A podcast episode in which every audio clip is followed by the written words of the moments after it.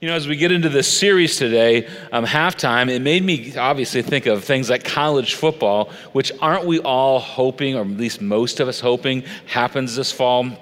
I'm an Ohio State fan, which is not hard to do in our it, it part of the woods. Um, and I realized that Ohio State is playing Alabama in a couple years. And as I thought about this, I, I thought about just this amazing game that happened in two thousand eighteen between Alabama and Georgia for the College National Football Championship. If you remember that game, they were playing, and Georgia is just thoroughly spanking Alabama, which some of us rejoiced in, right? And it got to halftime. And Coach Nick Saban, you know, he gets in his, you know, team locker room, and he makes this bold, courageous move, and he decides to pull his starting all-star, all-conference quarterback out of the game, Jalen Hurt. And he puts in this second-string guy named Tua. I mean, it was a, a radical move that doesn't make any sense on paper. And if you're watching the game, you thought, this isn't going to work. And the second-string quarterback, Tua, he comes in, and he leads Alabama back to the championship, and they win the game over Georgia. The fans go crazy. The place goes crazy. And it goes down in history as one of the great coaching moves at all the time. And Alabama wins another national championship as a football team, which proves that we live in a broken, sinful world that Alabama wins that much. That's another message at another time. But I got to thinking about that game, and I thought about them getting to halftime. And at halftime, I'm just guessing that they made sure they did all the refueling that they possibly could. Drink their Gatorade, eat their power bars, rest up, trying to catch their breath. And then they took a moment at halftime to reflect, to look back on what happened at the game, and then to do some assessments on where the game was going wrong. It's just what good coaches do, you know, in football, basketball, any really any part of life, to assess what's happened. And then they obviously made adjustments. We're going to throw the ball more. We're going to play better defense. We're going to run the ball differently. You assess stuff so you can make those adjustments in the best possible way. And then I'm just guessing that Coach Saban got in front of his team, and he was as inspiring as he possibly could be. I don't know if he threatened them, if he encouraged them, but they came out with a whole new game plan, ready to play, and they won. Now, the reason I thought about that is at halftime, everything changed in that game. And for us, we're at the halftime moment of the year. I mean, we're almost six months in. It's almost July first, which is hard to believe. And we're halfway through the year. And I thought, why don't we just take a couple weeks, in fact, the next three weeks, and talk about what halftime could look like for you and for me. No matter what area of life you're coming from, no matter where faith is for you, halftime's really important because we get to restructure our lives. So to get us going in that, I just kind of want to ask you a question is, do you remember January? Do you remember January? If you were here, we decided as individuals to set some goals in our life as a church. We decided we wanted to figure out some things around our lives, and I use this illustration of marbles. And this was the idea. If you wanted to set a goal in your health life, that you would just simply start making incremental changes every day to exercise, to eat right, to do the right things, and to move in the right direction. Now, we said it's really important to take steps, you know, for exercise and health purposes. Some of us, maybe me, have put on a few pounds over the whole quarantine thing.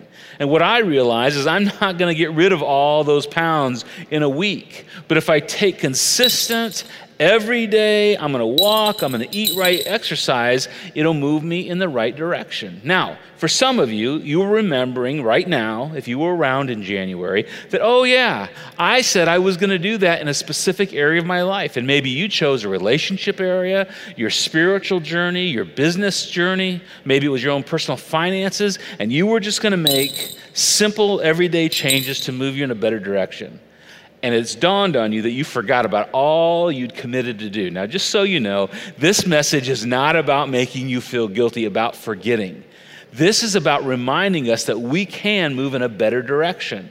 And my guess is if you'd set some goals and you forgot about them or you moved away from them, you hit some resistance. Some things happened in your world that threw you off track. Now, we know this because we learned something from the great philosopher Mike Tyson. When Mike Tyson said, "Everybody has a plan until they get punched in the face." Isn't that true?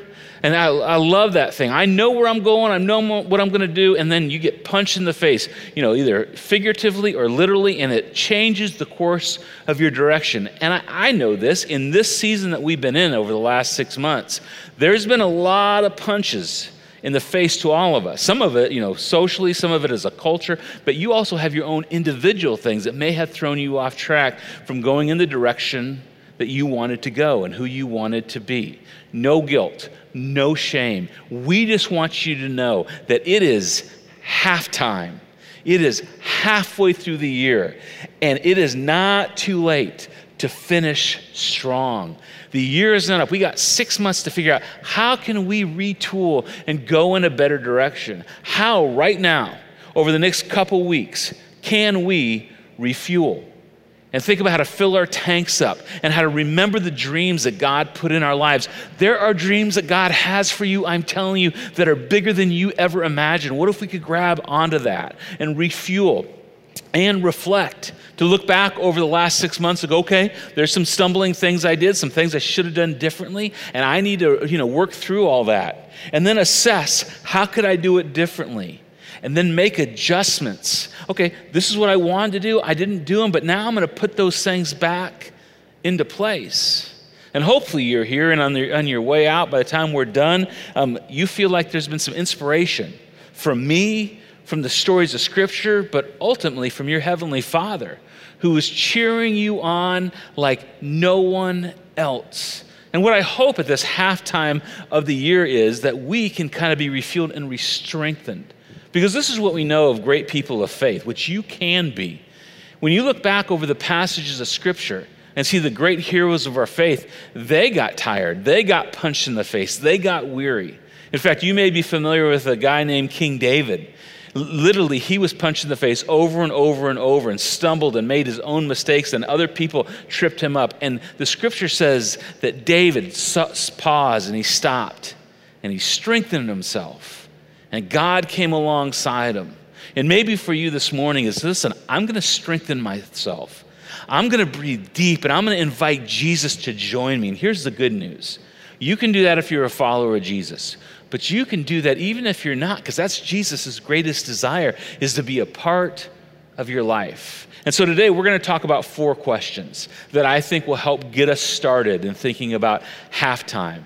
And we're going to open up to a book in the New Testament. It's called Hebrews. It's an amazing book about, you know, people of the faith in the past and what God can do with us in the future. Now, we don't know who wrote the book of Hebrews. Some people think it was the Apostle Paul because the writing is similar, but it is amazing. And I, I think when you see what is written, it's going to be so very helpful. So we're going to jump to Hebrews chapter twelve, verse one, and this is what it says. It says, "Therefore, since we are surrounded by such a great cloud of witnesses." Now, when I read that, it feels like I came in halfway through a speech or a story because it's inspiring, but I'm not really sure what the writer of Hebrews is talking about. And so what we're going to do is we're going to jump back a couple chapters and get some context. But let me just give you a heads up. He is talking about the Hall of Fame heroes of the faith. People that have gone before us for the last thousand or so years, two thousand, three thousand years, that followed God through amazing and difficult times. And this is what he says. Go jump back to Hebrews chapter ten. He says, "But we do not belong," talking about these great heroes of faith, "to those who shrink back." Now, I don't know about you, but that inspires me. The writer of Hebrews says, listen, we don't belong to a people group, people that are loved by God and love God, who shrink back.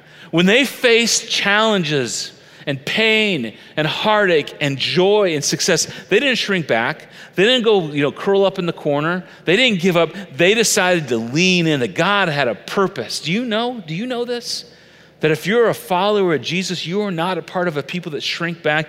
You're part of some of the most courageous, brave, powerful people that have ever walked the planet. And those are your, those are your people. But we don't belong to those who shrink back and are destroyed, because we're not people that get destroyed, but to those who have faith and are saved. It is amazing. People that have made challenges and made changes to get where God has called them to, for themselves, for the people they love, and for the glory of their heavenly Father. Now, what the writer of Hebrews explains is this is all driven by this oh so important thing called faith. He said faith was the engine, faith was the fuel for this happening. Look what he says in, in chapter eleven. Now, faith is confidence. Like, I believe, I really think this can happen. I've got confidence that it can come through. Faith is confident in what we hope for, an assurance about what we do not see. Let's go back to our marbles for just a minute. This is the idea that I can have faith and confidence that if God's called me to be a better dad, I daily can wake up and start working on being a better dad. And there's days, and you know this, that I don't feel like such a good dad.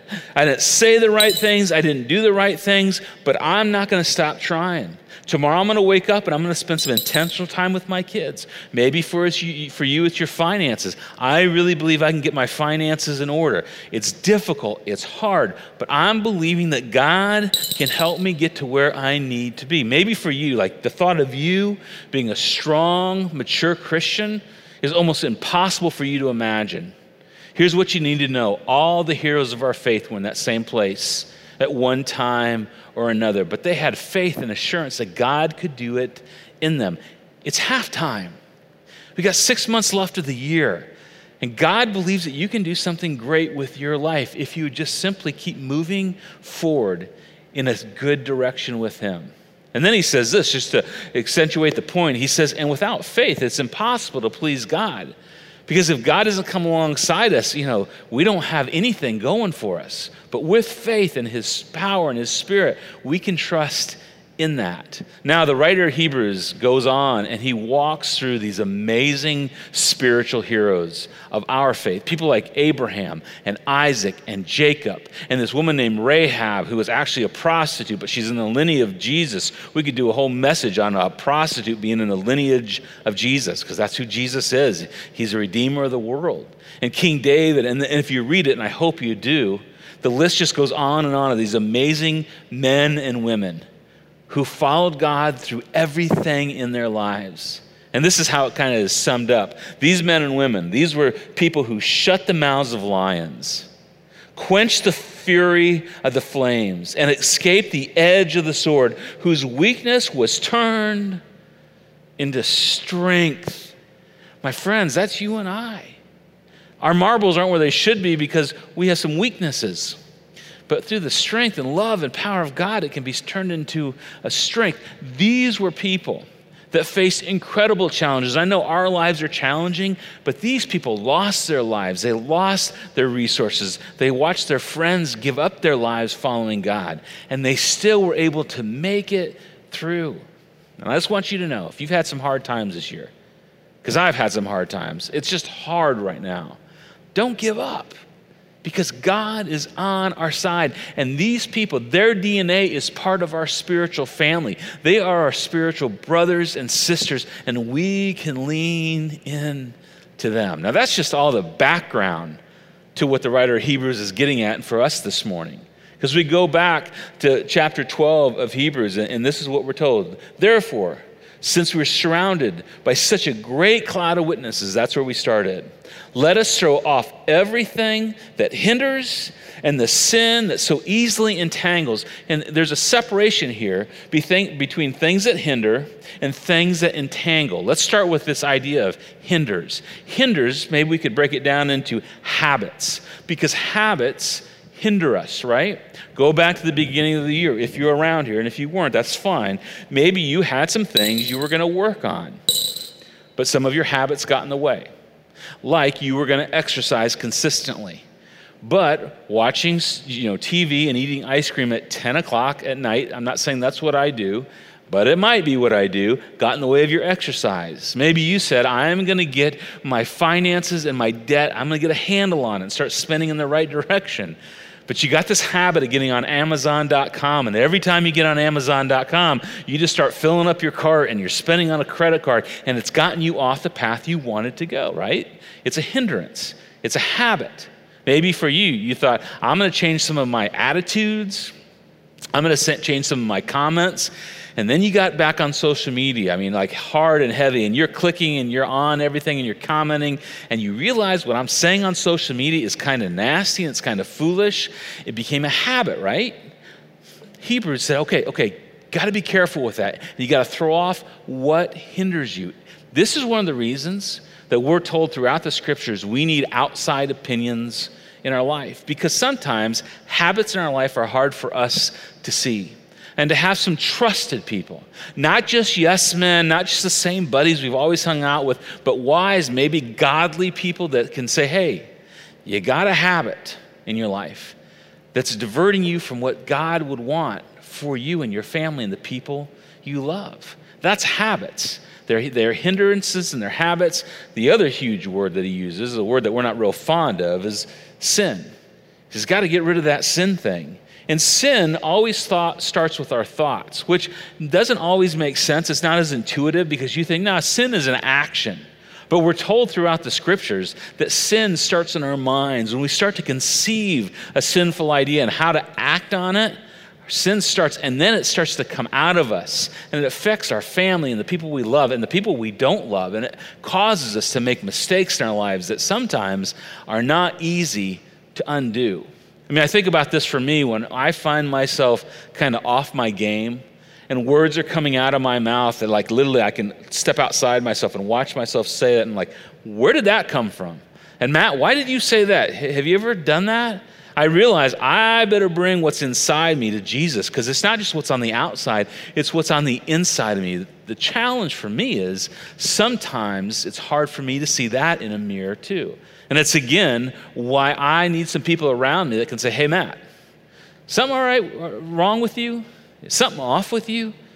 Do we, do we need to work through something? And I have some people in my life that will ask me those questions. I mean, a simple example of that was with us opening up church. So I'm going to reveal something to you that's a little bit embarrassing. We were trying to figure out when we were going to meet back here, and, you know, it's so confusing when that was supposed to happen, and we're trying to strategize, and so I was being asked by our staff and our highest level of leadership team, you know, what's the date, what's the date? People want to know, and I kind of got bowled up and prideful, and I said, people will know when I tell them, and that's when they need to know. That's what I said. It's embarrassing for me to say out loud. And a couple of the people that are trusted people in my life said, hey, that's not only bad leadership, that's not very good following Jesus either. And well, you know what? You're exactly right, because I'm not commander-in-chief. I'm supposed to serve as well as lead. And I had to get a readjustment of what was going on inside me for, for you. It might be someone that loves you that says, hey, I, I notice you're drinking too much. I notice there's some things online that you're doing that really are not in line with what you value and what you believe. You're hanging out too much with her. You're hanging out too much with him, and that's not healthy for your marriage or whatever else is going on in your life. And in those moments, you have a decision. I have a decision. I can get defensive. I can justify, or I can go, yep, you know what? Those are some sinful habit things that I need to get out of my lifestyle. So the question for you, the question for me is simply this: what habits are hindering you? And this is a tough question, because you know this, if you address your habits, you have to do something with them. Along with that, you know, what thoughts? What thoughts are entangling you? What's got you right now? And with the thoughts in our lives, you know this, we are living in a time where our thoughts are supercharged. I mean, our thoughts are amped up maybe beyond any time I have ever lived. And they can entangle us, and it can cause us to get angry and irra- irrational. That's literally why I have to have, and I think we have to have, people that can go, that's not very wise. Have you thought about what you're saying? Have you thought about how you're treating them? We need that in our lives. And look for the next step with that. Now, back to the Hebrew writing. Um, in chapter twelve, verse one, there's so much. I mean, we could spend this entire time just on verse one. But look how he wraps up verse one and goes into two. He says, and let us, which just reaffirms we need a us in our lives, let us run. Whoa, whoa, whoa, man, I don't want to run. I want to walk, because running's hard. At least can I get a golf cart? And there's an implication that we are supposed to run after something. Back to our marbles. This means when you set a goal in your life to be better at something, to follow after the dream Jesus has for you, it's probably not going to be easy, right? You found that out. It is probably going to be difficult. But you don't want to get to the end of your life and go, you know what? That was easy. I never risked. I never dreamed. I never hung myself out over the jagged edge for the people I love. I chased after something. That's what you want to be able to say. I chased after a relationship with my children. I chased after a great marriage. I chased after being an example of Jesus to our world that would change my world. I chased after purity in my relationship to my wife. Whatever that may be, I dreamed and I chased after what I dreamed, because you deserve better. And the people in your life deserve better. And your heavenly Father deserves better. And again, this is why we need us around us, because to do that, we need people cheering us on. It's literally why we tell our kids, hey, you know the crew you hang out with? That's a preview of the future you. And you know that if you're a parent. You want to see where the direction your life is going? Just look at the people around you. That is a consistent thing in our lives. So back to that passage. And let us run with perseverance, with endurance, with an attitude that we're not giving up. I'm a little tired. It's halftime. Our world's a disaster, but I'm not giving up. I'm persevering. The race marked out for us, fixing our eyes on Jesus. That's huge. The pioneer and the perfecter of our faith. So here's another challenging question. Not a guilt question, not a shame question, just a reflect, observe, and assess question. Where did you fix your eyes in the first half of this year? Where did you fix your eyes in the first half of this year? It's halftime. Over the last six months, where were your eyes? And maybe for you, and I feel this, we just need a little vision adjustment. Because maybe we did. We fixed our eyes on Netflix. And we've watched all the Netflix series we have. Now it's time to fix our eyes more on Jesus. Maybe again for you, you fix your eyes on the news. You didn't have anything else to do. And you watch the news, your side of the news, their side of the news, your own special secret news. Everybody seems to have a special secret news now these days they get secret information from. And it's got you all jacked up. What if you fix your eyes on Jesus? And Jesus became the filter for how you see the world and how you move forward, fixing your eyes on Jesus. And here's the thing. If you're not a Christian and you're with us this morning, which we're thrilled that you are, we think Jesus is the most beautiful, amazing thing to fix your eyes at in the first place, because of who he is and obviously because of what he's done for us through our forgiveness of our sin. And this is what he says about Jesus. He says, for the joy set before him, and him is Jesus. And this word joy that was set before him, and you may have never thought about it this way, the joy was you. When he did what he did to save the world, you were on his mind, and you were on his Father's mind, because nothing makes the Father of the world, the Father in heaven, more joyful than seeing his kids come back to him. For the joy set before him, he endured the cross for you and for me, scorning its shame for you and for me. And he sat down at the right hand of the throne of God. Which means if Jesus could do this for you, we could follow in his footsteps and have joy in it also. And this is the simple realization. Jesus didn't look to the cross. Jesus looked through the cross to you. I mean, can you imagine him walking up that hill to that bloody, rugged old cross where so many people had died and suffered, how awful it was? And Jesus went through all that, but he wasn't looking at that cross. He was looking and he was thinking about you. And he was thinking about me and his deep, overwhelming love for us. So here's the challenge. Don't look to the change in your life. Look through the change. Don't look to just, hey, okay, I got to exercise. I got to be more forgiving. Whatever your deal is, whatever you want to lean to, I, I want to spend more time in the scripture. I, I want to be more careful with my money. Don't look to the act. Look where it takes you. Look where it sets you up to be. Look at the joy on the other side of it. One of my favorite examples of this, if you ever watch or listen to the Dave Ramsey show on, on the radio, You know, Dave Ramsey is this financial advisor who's helped so many people get out of financial struggle and out of debt. I highly recommend, you know, listening to him, reading his books, taking his, his course. It's really an incredible thing. What, what you find on, on his radio show is people that come on and they get to scream as loud as they can, "We are debt-free. I am debt-free." And, you know, it's a celebration, and they're like going crazy. And then they go into the last two months, two years, six years, that every night they've eaten rice and beans or peanut butter and jelly.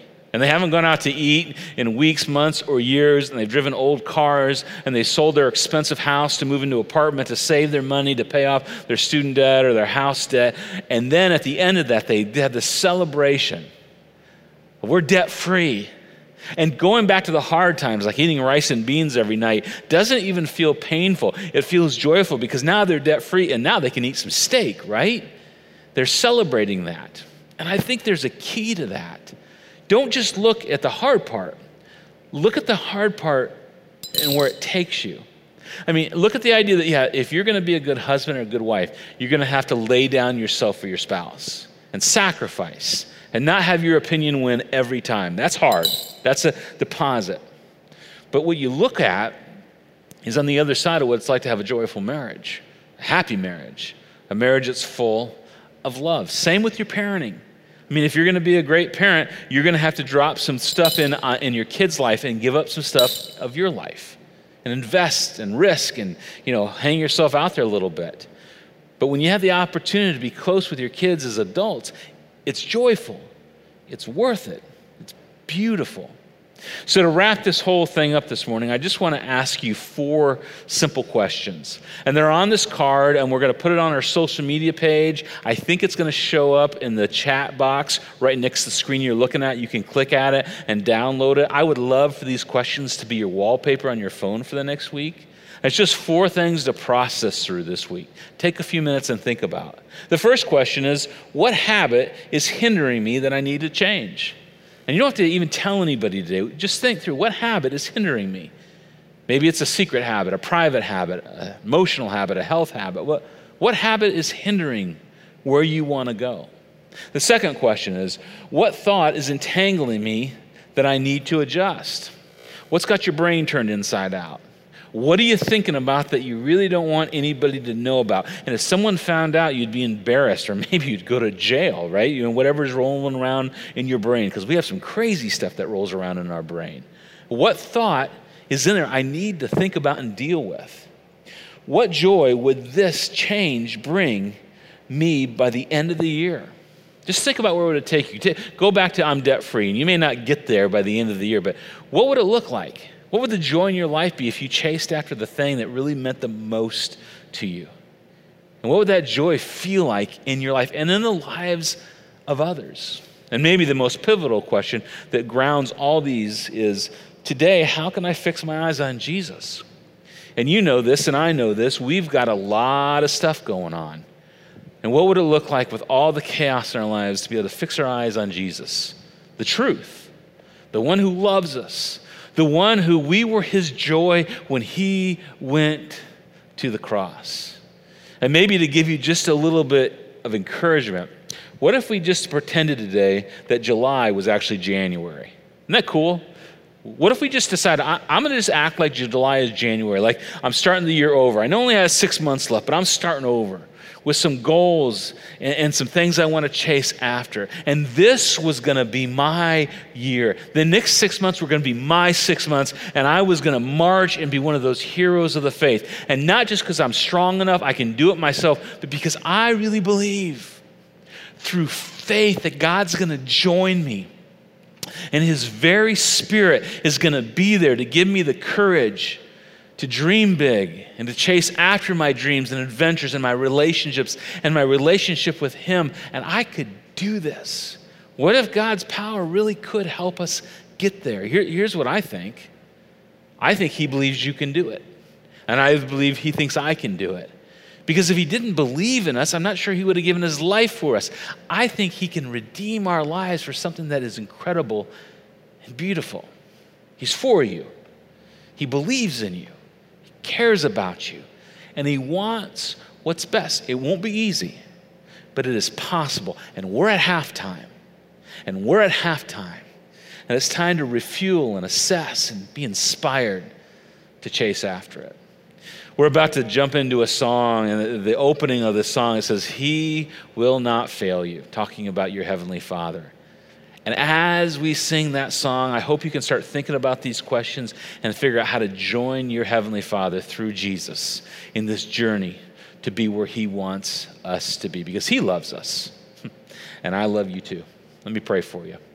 Heavenly Father, I am so grateful that the writer of Hebrews gave us an insight to the heroes of our faith, that we are literally part of a family of God that have conquered and overcome just about everything through your power and your love and your strength. So give us the courage, God, to take these steps, and give us the wisdom to know what steps we need to do when we think about the things that are habits that aren't healthy and the thoughts that are sinful. And let us step into a better relationship with you and the people in our world. Thanks for your love. In Jesus' name I pray. Amen.